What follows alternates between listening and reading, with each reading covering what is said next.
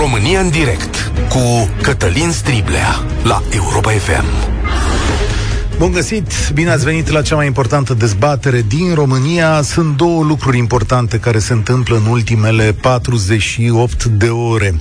Pe flancul nordic al războiului, uh, Finlanda și Suedia încep pregătirile de aderare la NATO. După o neutralitate care a durat zeci de ani, de la al doilea război mondial încoace, cele două țări se hotărăsc, sau cel puțin conducerile politice, hotărăsc să apuce acest drum din cauza amenințării rusești. An de zile, Finlanda a fost dată exemplu de Rusia, că uite ce bine e dacă ești cu minte, cam ăsta era mesajul rusesc, ce bine ne înțelegem noi cu finlandezii dacă ei nu se bagă nicio alianță și stau cu minții acolo. Finlanda s-a pregătit însă pentru atacuri rusești, pentru că a fost învățată, iar acum își caută protecție mai mare de la NATO. Opinia publică din țara respectivă, 70% dintre finlandezi susțin o eventuală aderare, că procesul e mai complicat, de aia zic eventuală. În Suedia, 57%, dar partidul de guvernare are o campanie în acest sens. Oare ce va spune Rusia? Asta e întrebarea, pentru că suntem exact în acea situație în care pe care Rusia o invocat drept pretext pentru atacarea Ucrainei. Păi vine NATO la granițele noastre. Graniță mai mare decât cea cu Finlanda, greu de găsit pentru Rusia, iar NATO va fi chiar pe acea graniță de asta zic care va fi reacția Rusiei și ce se va întâmpla mai departe. Ăsta e doar un lucru. Al doilea lucru care poate fi punct de cotitură este faptul că posibil există un acord pentru Azovstal, acel punct de luptă din Mariupol.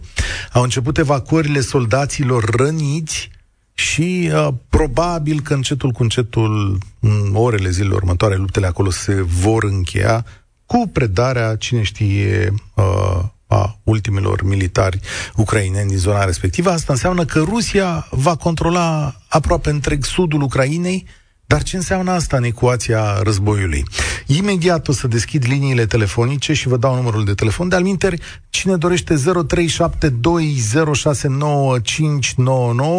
puteți suna la România în direct și să ne spuneți care credeți că va fi deznodământul pe flancul sudic și ce se va întâmpla mai departe în acest război după ce Rusia va fi cucerit întreg sudul Ucrainei și da, care este și răspunsul la faptul că Finlanda și Suedia vor intra în NATO foarte probabil. Ce va spune Rusia? Este pe cale acest război să, să încheie sau lucrurile se complică din ce în ce mai tare aici. 0372069599. O să revin cu anunțul ăsta. Până când dăm drumul la telefoane, Claudiu Degeratu, expert în securitate națională, este alături de noi. Bun găsit, mulțumesc că ați acceptat invitația. Bună ziua! Începem din uh, sudul Ucrainei. Haideți să facem așa. Posibil, probabil că se încheie luptele acolo. Ăsta e și sentimentul dumneavoastră în momentul ăsta? Da, la Mariupol se încheie luptele, dar pe linia frontului, adică în zona de nord a Hersonului, va continua sub o formă sau alta, inclusiv încercările de a avansa spre Odessa. Um, vedeți că s-au intensificat și loviturile cu rachetă de la distanță în regiunea Odessa. Uh, probabil că o parte din forțele de la Mariupol vor fi relocate pentru efortul uh, care vizează înaintarea spre Odessa, altă parte vizează probabil direcțiile spre nord pentru a încerca măcar să avanseze spre o încercuire a unor forțe ucrainene care uh, opun rezistență în zona Donetsk și Lugansk. Dar uh, oricum uh, este, oricum forțele de rezervă, chiar și acestea de fapt aduse din, uh, din, uh, de pe alt front, din Mariupol, uh, au capacitate redusă de de a schimba ceva major. Numeric contează, dar nu vor fi schimbări strategice spectaculoase doar pentru că a căzut Azovstal. Ajutați-ne să înțelegem. Deci, în momentul ăsta, Rusia va controla întreg sudul Ucrainei, da? Da, și probabil că urmează o etapă politică de a uh, consfinți politic uh, ocupația militară printr-un referendum, să vedem dacă va fi un referendum de independență sau un referendum de alipire la uh, zona Crimei și deci la teritoriul Federației Ruse. Și asta, să zicem că ar fi un fel de uh, respiro politic pentru a mai uh, uh, capitaliza uh, Kremlinul, să mai reușească să capital, capital, uh, capitalizeze ceva din, uh, din, ce, din dezastru de pe front.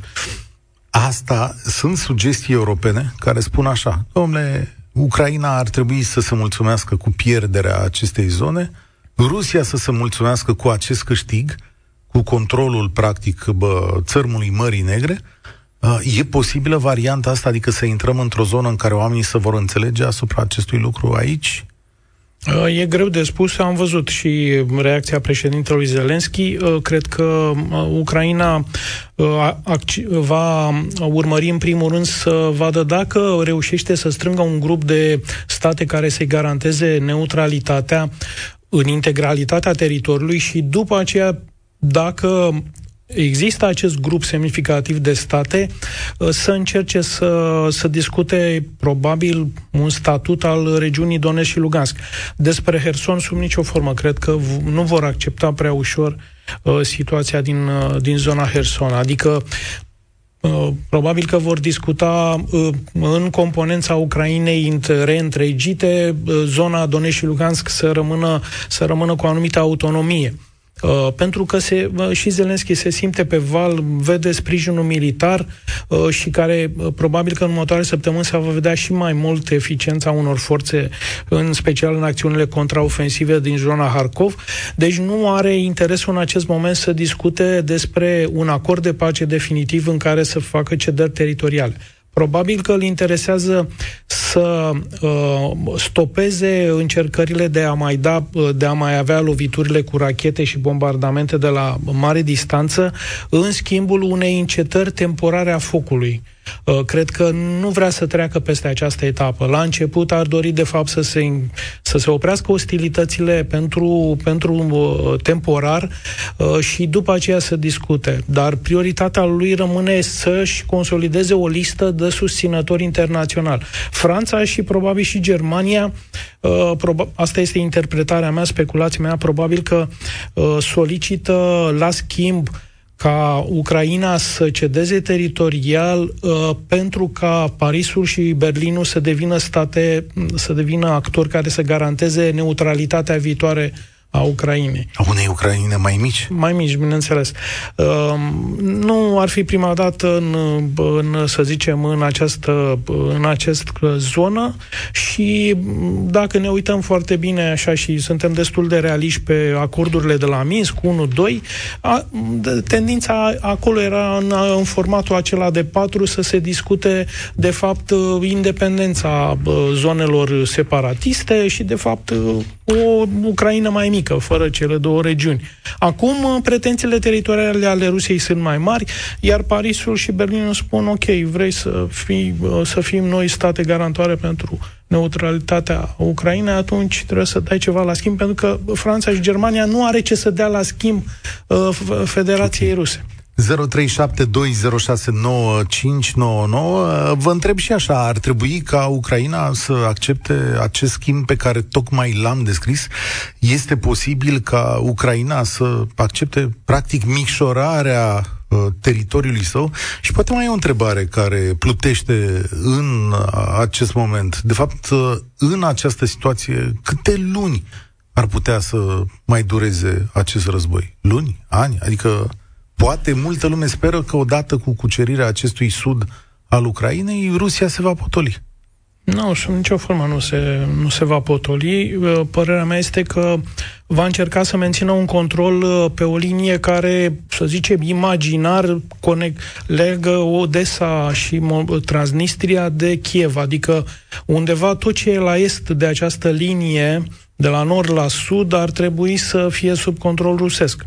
În al doilea rând, uh, uh, nu, se, nu excludem din nou o, o potențială intervenție dinspre Belarus în partea cealaltă la vest de, de Kiev, cum ne uităm, la granița cu Belarus și să încerce să uh, consolideze, uh, consolideze acea fâșie care ar trebui să despartă Belarusul de o Ucraina care poate să fie agresivă, mică, dar agresivă și cu armată modernizată de către vestici. Și atunci Belarusul care se simte, uh, se simte potențial amenințat de, de o Ucraina independentă și mai agresivă, bineînțeles că ar prefera ca și zona aceea să fie puțin invadată. Deci nu excludem, uh, nu excludem ca pe termen lung și mediu uh, să, să avem în continuare un plan al uh, Federației Ruse să continue. Și e foarte simplu de spus de ce. Neutralitatea asta nu se va construi în, câte, în câțiva ani și la început s-ar putea să avem și, mă rog, după să zicem un fel de încetare a focului în anul acesta sau la finalul anului uh, acesta, să avem, de fapt, în continuare o atitudine ostilă între cei doi, guvernul de la Kiev să nu mai fie așa de, adică să fie chiar mai agresiv față de, față de Federația Rusă, în sensul în care uh, uh va continua o campanie internațională împotriva Moscovei. Deci, nu, de, nu, perspectiva este exact cum era descrisă și de către partea ucrainiană, ca probabil sfârșitul anului să fie. Ok. 0372069599 o să ne referim imediat ce se întâmplă și în partea aia cu Suedia și Finlanda, NATO și care va fi reacția Rusiei. Înainte însă, George, salutare! Bună ziua, vă salut, domnule Stivla, invitatul noastră și ascultătorii noastre. Uh, eu nu cred că Rusia ar trebui slăbită, cred că Rusia va încerca să facă și mai mult. Cred că va trage de timp să-și refacă forțele, va învăța din tot eșecul eșecul pe care l-a înregistrat până acum și va reveni mai nătaznic asupra noastră, asupra Ucrainei. Cred că Ucraina trebuie ajutată și trebuie luptat. Exact cum nu îi putem lăsa așa, pentru că cu un stat criminal, cu un dictator, nu poți negocia. Ce să tot negociezi cu Putin? Victimele din Bucea, sângele lor, strigă din pământ. Ce să negociezi cu el? Da, da, vedeți că în comunitatea internațională lucrurile să privesc un pic mai în ansamblu. Și mai uh, mai. Și Dacă din punct de vedere economic, sigur că da. Te ascult. Imaginați-vă că Ucraina luptă, ține război 2-3 ani, după care cedează, e bine înarmată de către vest și se aliază cu Rusia. Ce ne facem? Adică să, dacă se schimbă puterea politică de, de acolo, da. Uh, nu știu da. să... Asta pare chiar utopic în momentul ăsta, că s-ar putea întâmpla ceva de genul ăsta, da. dar... Na. Un, de, asta, de asta trebuie înfrântă Rusia, nu trebuie lăsată. Nu se mai poate. Deci nu există cale de întoarce. Așa cum Germaniei naziste i s-a spus capitularea necondiționată, așa trebuie și cu Rusia. Și nu înțeleg de ce este lăsată să-și revină acum. Da. Cum, în momentul în când are atât de multe probleme. Stai, stai, stai. Cum e lăsată să-și revină? Vreau să înțeleg. De ce nu este ajutat Ucraina mai mult, renarmat, pregătit și trimis să-i gonească să ducă o ofensivă Ucraina? Avioane, de ce nu se trimit avioane F-16? Chiar astăzi am citit despre fostul comandant a trupelor NATO care a spus, a citit aceste rânduri. Trimiteți avioane către uh, ucrainieni, două tipuri, F-16 și încă un tip, și nu trebuie să uh, lăsați să respire rușii în momentul ăsta. Știți, exact ca la box când în momentul ăla adversarului ai plecat câțiva pungi și nu ai reușit să-l dobori, își revine și stai, te doboară. Stai un pic cu noi aici, că domnul Degeratu cu asta se ocupă din asta, își câștigă pâinea, poate are o explicație pentru, pentru tine. Da, George are dreptate pentru că, într-adevăr, se consolidează percepția că dacă vedem foarte multe slăbiciuni ale Federației Ruse, acum ar fi momentul. Problema este că noi, în, să zicem, în cadrul NATO, nu vom uh, intra într-o alianță militară cu Ucraina, uh, să o ajutăm mai mult decât putem în acest moment, uh, pentru că sunt țări care se opun. Deci, dacă spunem vrem ajutor de la NATO Uh, masiv și cu ofensiv și uh, tehnică grea, atunci vor fi țări care se vor opune și le știm deja că urmărim de, uh, toată lumea urmărește de două luni această chestiune. Există însă varianta cealaltă pe care o știm că pe lângă NATO mai există și o coaliție de state care este o coaliție independentă de NATO, coordonată de Statele Unite, care uh, uh, încearcă să ofere mai mult și avioane, și tancuri, și tehnică grea. Problema este de număr și problema este de faptul că o armată uh, orientată, pregătită pe sistemul armamentului sovietic trece greu pe uh, sistem. Deci chiar dacă le aducem 200 uh, de avioane F-22, uh, urmează cam într-un an jumate un pilot să fie bun de luptă pentru așa ceva. Deci e foarte greu să pregătești o forță relevantă care să facă diferența pe teren în luptă peste noapte Sigur, uh, sunt, uh, sunt sisteme, cum ar fi obuzierele, uh, uh, eu știu, drone și încă vreo câteva, care sunt mai ușor, așa, mai ușor, mai friendly, mai prietenoase de folosit. Altele însă, cele de tehnică grea, sunt uh, necesită o instruire de, și de un an de zile.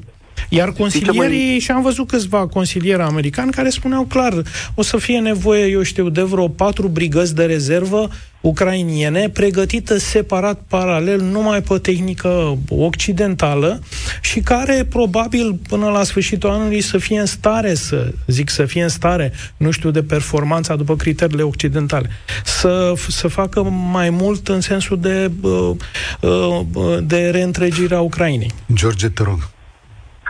Știi ce mă spăimântă cel mai mult complicitatea asta germano-rusă? Că rusul cu neamțul își dau mâna în Europa de Est înseamnă moarte. Uh, că sancțiunile impuse Rusiei uh, au dus pe cât se procurizează o scădere de 8%, 9%. E nimic afată în cazul în care ești izolat, ei după anii 90 și cred că au avut prăbușiri mai mari economice. În momentul în care se spune că le vom dărma economia și iau scădere de 8%, deci este, eu unul chiar mă, mă tem foarte tare de complicitățile astea, germano-ruse și uh, Macron este o mare dezamăgire pentru mine. Propui ce, ce ai propus? Ai venit și garante... Cine mai poate garanta Ucrainei neutralitatea, uh, granițele? Nu a putut să le garanteze Marea Britanie cu America în 94. Este, ei n-au putut să-i le garanteze. Cum crezi, Macron? cum crezi că va reacționa Rusia la iminenta intrare în NATO a Finlandei și a Suediei? Probabil o să mai fac, nu o să aibă ce face. Nu o să aibă ce, dar au, de fapt au reacționat prin Erdogan. I-au înfrânat. Ah. Au reacționat. Deocamdată este înfrânată. Da, că de trebuie fapt. unanimitate. În procedură trebuie unanimitate, adică da. fiecare țară să-și dea acordul, da. sigur că Ar da. trebui să-și încalce propriile reguli, să le predea așa cei acuzați de către regimul Erdogan de, de terorism. Sau nu? Ce o să facă? O să renunțe la niște oameni, la principii, să intre în NATO sau nu? Eu cred că nu o să aibă, mai mult de atât nu o să poată să facă. Nu cred că o să aibă tăria să-i curajul să atace militar pe acolo, dar în ziua de azi te aștepți la orice. Dar Finlanda și Suedia nu sunt Ucraina. Mulțumesc tare Au o armată bine pregătită, da. sunt mai mici ca număr de populație, da. dar ei au trăit cu ruși în spinare. Să nu uităm uh, ce au făcut uh, URSS-ul nu și-a oprit niciodată uh, spionajul în Finlanda. Sunt e, atâtea povești. E... Asta face... O chestiune însă și de număr. Îți mulțumesc tare mult. E o țară cu cât 4 milioane de locuitori. Ucraina are 44 de milioane de locuitori. E altă forță armată care, chiar dacă nu e la nivelul Finlandei, are uh, puterea brațelor, ca să zic așa, are de unde aduce bărbați pe câmpul de luptă. Marius, salutare, mulțumesc pentru așteptare. Știi că atunci când vorbim în trei durează ceva mai mult. Îți mulțumesc că ai așteptat uh, îndelung la telefon. De altfel, 0372069599 e deschis mai departe. Întrebarea de astăzi, către ce deznodământ ne îndreptăm și cum o să reacționeze Rusia când Finlanda și Suedia vor fi în NATO. Salutare, Marius! Salutare, Cătălin, salutare domnului Geratu și invitațiilor dumneavoastră. Uh, din punctul meu de vedere, dacă poate aș, uh, sentimental sunt alături de Ucraina și mi-aș dori să poată să ducă acest război până la sfârșit cu victorie. Uh, sper că așa se va întâmpla și dacă aș fi în locul președintelui Zelenski, nu aș, aș încerca să-mi păstrez uh, teritorialitatea, inclusiv ceea ce mi-a fost luat, Crimea și parte din Donbass și Lugansk va fi foarte greu, cel puțin pentru Crimea va fi foarte greu, pentru că acolo știm că este cel mai mare port la Marea Neagră, iar uh, Rusia de acolo va putea controla cea mai mare parte a Mării Negre, dacă nu aproape integral. Însă, în partea continentală, ca să zicem așa, a Ucrainei, uh, cred că Cum? are... În... A, da, înțeleg efortul sentimental, e clar, da, poate așa arată planul. Cum să face treaba asta? Adică cum? Uh, Cu armata ucraineană că, ducând o ofensivă? În, moment, în momentul de față, uh, așa cum se prezintă situația frontului, uh, se pare că au reușit să scopeze avansul în Donbass, au reușit să facă mici contraatacuri de contraofensivă uh, și să împingă pe ruși că, din zona Harkov către granița cu Belarus și cred că și cu granița cu Rusia uh, acolo. Uh, rămâne în suspensie Mariupolul și zona Herson, dar cred că armata ucraniană, în colaborare cu, cu, sprijin, uh, cu sprijin cel puțin la nivel de informații și la nivel de armament și la nivel de tactică, va face o contraofensivă puternică în zona Herson și a Mariupolului. Nu poate să rămână Mariupolul către... Bine, și Rusia au un interes major acolo pentru a face legătura terestră. Însă cred că armata ucraniană uh, și-a dorit uh, pentru moment salvarea acelor uh, ostași din Azovstal, civili, ostași răniți, uh, urmând ca, în, eu știu, două, trei luni de zile să vedem o puternică o, o contraofensivă în partea aceea, în uh, acea parte din Stai o secundă, Ucraina. vreau să văd dacă raționamentul tău e corect. Adică domnul Degeratu să spună asta. Da, are putere, mi se pare corect. Are da. putere Ucraina? A, acțiunii, acțiunii contraofensive vor fi, cu părerea mea este cu o contraofensivă majoră nu va fi pe termen scurt, adică în următoarele săptămâni, iar spre o, să zicem, eliberare teritorială, planul ucrainian, din câte am urmărit din declarațiile ministrului ucrainean al apărării, ar fi că dacă vor reuși să, mă rog, și el așa s-a angajat, dacă vor reuși să înarmeze un milion de ucrainieni, de, probabil că atunci se va putea discuta de o opțiune majoră, un plan uh, mare de contraofensivă și de eliberare teritorială integral.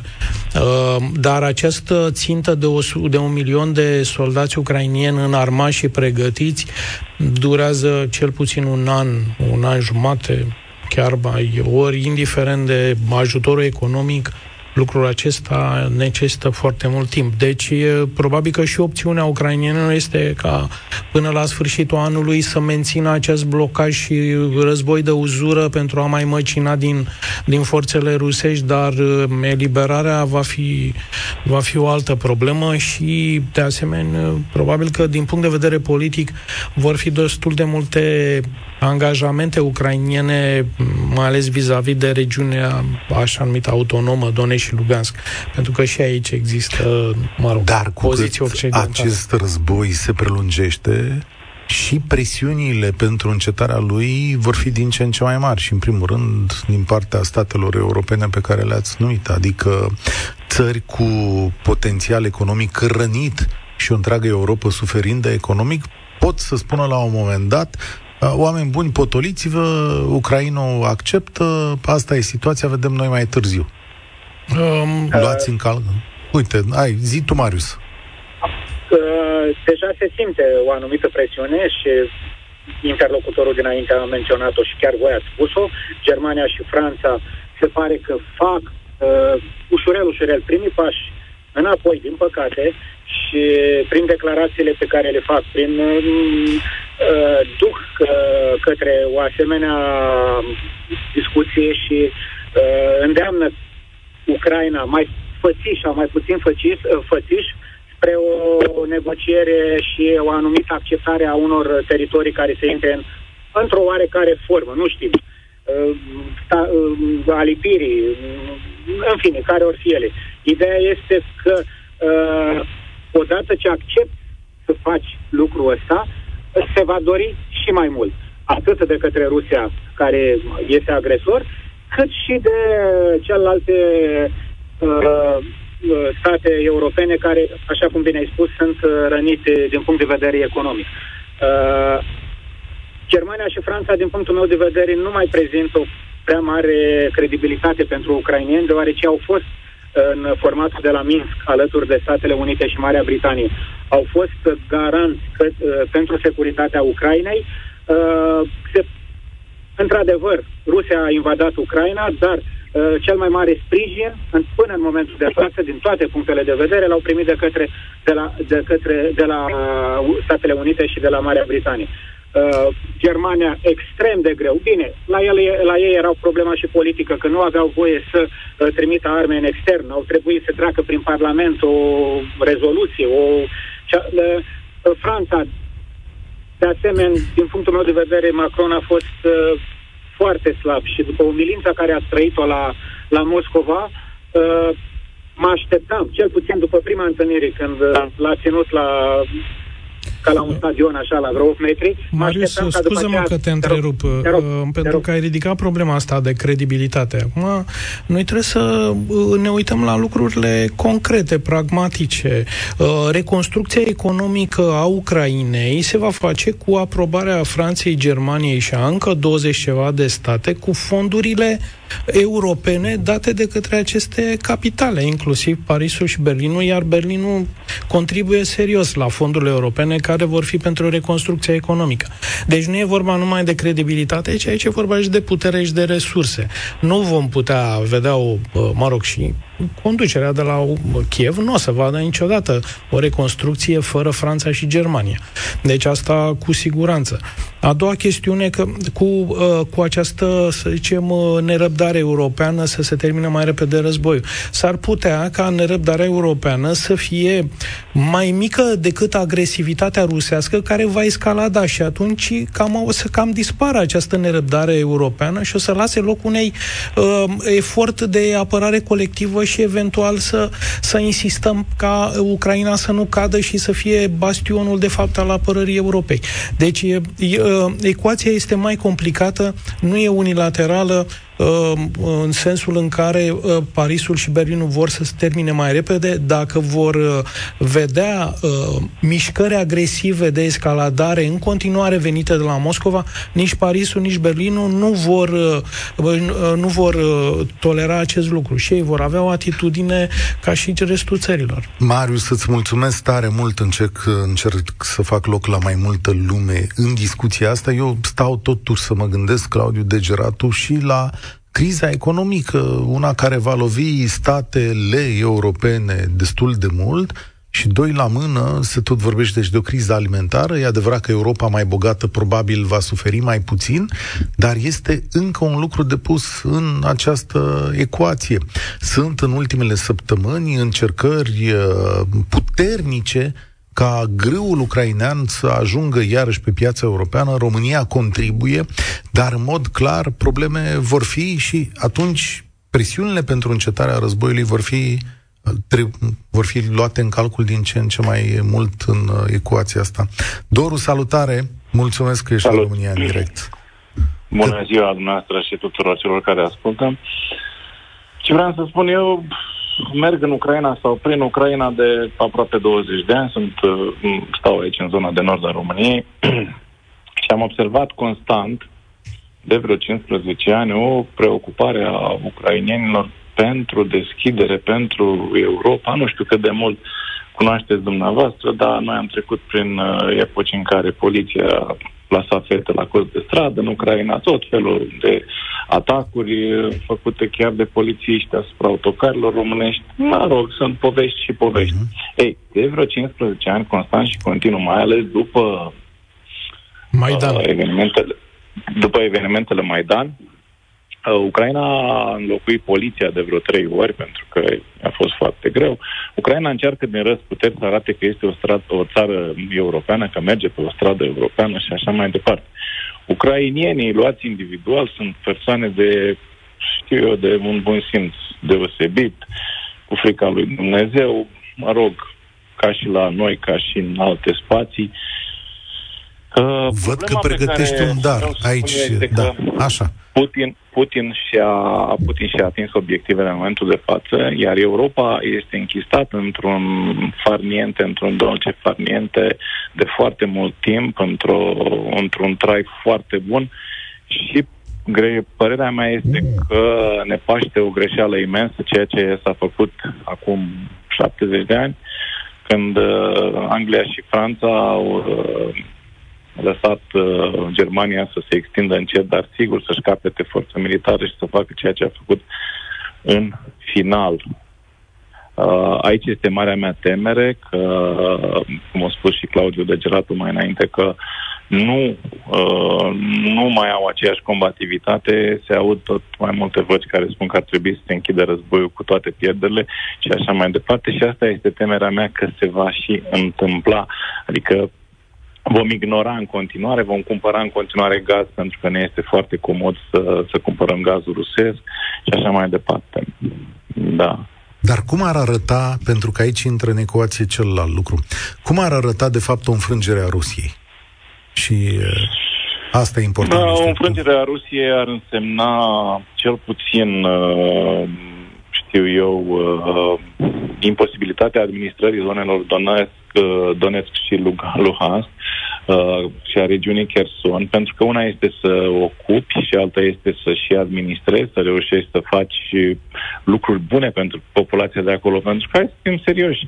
Uh, ce eliberare? Pentru că foarte multă populație este prorusă, să înțelegem acolo, așa cum este și în Republica Moldova. De altfel, deci stai ca să mă lămuresc. Ar însemna alungarea rușilor din uh, Luhansk și Donetsk, da? Uh, eliberarea Herson, probabil la Mariupol, nu? Da, cam, cam da. asta ar fi. Asta da. ar fi înfrângerea Rusiei. Tocmai a explicat Claudiu Degeratu că asta ar lua vreun an jumate în cel mai bun caz pentru pregătirea militarilor capabili să facă chestiunea asta. Vedeți dumneavoastră ce se întâmplă. Militarii ruși acolo merg uh, cu o temere, adică nu cred ei foarte tare că nivelul lor de viață s-ar schimba sau că ar fi Rusia mai apărată. Ei merg pentru că, mă rog, asta a fost arta mm, cea mai bună a Rusiei, întotdeauna arta războiului. Militarii ucrainieni, în schimb, își apără țara, își apără locurile, își apără oricât am vrea să fim de mm, cu idealul din acestea perimate, ubi bene, ibi patria, gen, totuși, totuși eu cred și știu m-am spus, cunosc așa esența poporului ucrainian cât de, cât de cât. Știți că la ei noroc se dă cu slava Ucrainei când uh, ciocnesc. Și, e... înainte de, și înainte de război, da? Da, da, da. da? Uh, sunt foarte, sunt, uh, sunt patrioți, mult mai patrioți decât noi și își păstrează tradițiile și așa mai departe. Uh, eu sunt convins că ei pot să facă chestia asta dacă, repet, dacă Europa nu va sta cu mâinile încrucișate și va livra din când în când câte un vagon de căști sau știu eu ce apă minerală adică acolo și va livra mult greu. Adică va face ca Statele da. Unite. Da, Doru, deci marea problemă este, ca și Marius și ceilalți, uh, când vine un ajutor foarte mare, Uh, chiar și în, uh, nu, luăm chiar și o fermă nu, de la noi, nu? Și trimitem 20 uh, de tractoare odată. Vine un consilier de la firmă care să te ajute să faci tot sistemul. Cam așa este și cu acest ajutor militar. Cu cât da, crește în da. cantitate și calitate, trebuie să vină consilierie. Consilierii respectiv înseamnă implicare cu trupe străine al altor state. Și în acel moment, sigur că ridicăm nivelul de escaladare noi, în loc să ridice ruși. Aceasta este, de fapt, marea problemă. Deja pe teren, foștii, sunt câțiva foști consilieri ai armatei ucrainiene, consilieri americani, care s-au mai dus în vizite particulare să evalueze linia frontului, acum, în ultimele două, două luni. Și vin Se cu impresii, da, vin cu impresii și cu rapoarte, bineînțeles, și cu recomandări. Dar uh, nu discutăm încă de acel nivel de efort de război care implică, de fapt, să trimiți acolo o echipă de experți și de trainer care să să-i ajute. Pentru moment uh, sunt luați soldați ucrainieni din Ucraina, da. trimiși în alte țări și instruiți da. acolo, tocmai ca să nu fie trupe străine pe teritoriul uh, Ucrainei. Cam asta este, cam asta este dilema noastră. Că, de asta durează. Uh, de da, durează. că durează și mai ales că indiferent de cât durează, la un moment dat, dacă dai foarte, foarte mult, trebuie să ai și o, o structură de sprijin uh, specializată militară care să consilieze pentru că vrei să faci o unitate de tancuri de nivel brigadă cu tancuri germane, în momentul ăla trebuie să faci mai multe decât doar să livrezi tancul la ușa unității. Trebuie să înveți să și îl folosești. Mulțumesc tare mult, Doru. Cristian, tu o să tragi concluziile astăzi la România în direct. Salutare! Salut, uh, salut și uh, bună ziua și domnului general uh, Claudiu de no, Sunt, uh, sunt ex, doar... fost expert civil, e o coincidență da. de nume. E o exact, coincidență da, de nume. Da, da, da. da. Ah, ok. Dar am lucrat și în Ministerul doar... Apărării. Aș dori doar să uh, discutăm și să vă pun o întrebare, poate reușim să clarificăm împreună. Doream să întreb vis-a-vis de Finlanda, de cererea de aderare la NATO. Uh, aici, uh, din câte cunosc eu și am citit uh, după al doilea război mondial, ei au pierdut totuși o parte din teritoriu. Uh, principalul oraș Viborg, de exemplu, da, da. a fost cedat după al doilea război. Uh, iar totuși în acel tratat pe care l-au semnat ei ulterior a fost consimțită această cedare de teritoriu. Da. Iar la momentul acesta o Finlanda totuși are acolo o dispută teritor- teritorială cu Rusia. Primirea Finlandei în NATO nu ar însemna uh, punerea alianței în mod direct în război cu Rusia? Uh, nu, nu are o dispută. Uh, au și un tratat de cooperare, uh, deci e, cum să spun, sigur că oamenii se gândesc așa, exact cum e România și Moldova, dar există un tratat, adică există, există un sistem de acorduri între Federația Rusă și Finlanda și nu se discută de un, de un, un subiect deschis privind revendicări teritoriale care n-ar fi fost negociat e negociat. Problema e că de la granița finlandeză până la Sankt Petersburg, unde este sediul uh, armatei a șasea întrunite rusești, sunt doar vreo 100 și vreo 80 de kilometri. Uh, deci cu Viborg sau fără Viborg uh, se schimbă fundamental balanța de putere regională în acea zonă și bineînțeles că armata rusă probabil că se gândește ce nivel de alertă și ce nivel de pregătire ar trebui să, să, să facă din, uh, de la Sankt Petersburg până în nord la Murmansk. Pentru că uh, lucrurile se schimbă uh, fundamental pentru securitatea scandinavă, pentru zona respectivă pentru securitatea Mării Baltice și pentru zona arctică. Asta e, de fapt, NATO ajunge la 180 de kilometri de, de Sankt Petersburg, uh, care este cel mai bine apărat, uh, cea mai bine apărată zonă militară după Moscova. Uh, lucrurile sunt interesante așa. Dar în, în, condițiile, în condițiile în care Rusia în continuare deține Kaliningradu, unde da. au uh, o grămadă de focoase nucleare care da. pot lovi conform calculelor în 200 de secunde până și Londra. Uh-huh. Se, se schimbă chiar atât de mult, adică în continuare uh-huh. Rusia din Kaliningrad amenință toată Europa în orice moment. Da, se, se schimbă pentru că uh, dispozitivele uh, de apărare uh, de tip, eu știu, să zicem Patriot sau altele împotriva rachetelor balistice nucleare, acum vor vor fi mutate, pot fi mutate mai ușor și în Suedia, pot fi mutate mai ușor și în Finlanda, se reduce distanța. Când reduci distanța, atunci ai șansa să reduci din acel timp de secunde de care spuneați de interceptare. Adică pui uh, radarul și interceptorul mai aproape adică de Kaliningrad și... Să ne înțelegem dacă Suedia și Finlanda intră în NATO, va fi adus și armament de altă natură. E, da, e ca, ca planul de apărare în NATO, Pentru asta presupune că... Rusia că exact asta a comunicat și a zis ne supărăm doar în momentul în care mutați tehnologia asta acolo și este exact tehnolo- tehnologia uh, despre care vorbiți. Haideți să fim Iar, foarte practici. Dacă Turcia da. se, va, se va opune în cele da. din urmă Erdogan nu va dori. Ce da. se va întâmpla? Se va trece peste nu, el? Se, se va, va menține candidatura înghețată. Se menține candidatura cum a fost și cu Macedonia. Poți să o menții și 10 ani. Uh, dar uh, uh, vreau să spun uh, altceva. Uh, uh, întrebarea noastră de mai Spuneam devreme... că exact Rusia asta spunea că se supără în momentul în care tehnologie militară avansată ajunge. Finlanda a cumpărat vreo 30 de avioane F-35 de la americani. Aceste avioane au capacități inclusiv de a combate rachete balistice. Deci lucrurile sunt deja la nivel național în Finlanda dotarea militară este semnificativă de standard NATO și lucrurile sunt ușor de gestionat acolo. Cristian, îți mulțumesc pentru întrebări. Mai avem fix 30 de secunde, Claudiu Degeratu. Trag concluzia că lucrurile astea continuă. Nu, nu suntem într-un punct în care lumea să fie mai liniștită, să zică, uite, domne, rușii n-au performat foarte tare, uh, se vor liniști, ci din potrivă. Da, nu suntem uh, probabil pe un curs de escaladare, dar suntem pe un efect de domino, ceea ce sigur nu e o veste la fel de dură, dar e serioasă. Mulțumesc tare mult pentru prezență. Cu Claudiu Degeratu ne vom mai întâlni în studioul uh, Europa FM la România în direct pentru a sta de vorbă cu voi. Ținem sub uh, urmărire acest subiect care ne va afecta fundamental viețile și în lunile care vor uh, urma. Eu sunt Cătălin Striblea, România în direct se încheie aici. Spor la treabă! România în direct cu Cătălin Striblea la Europa FM.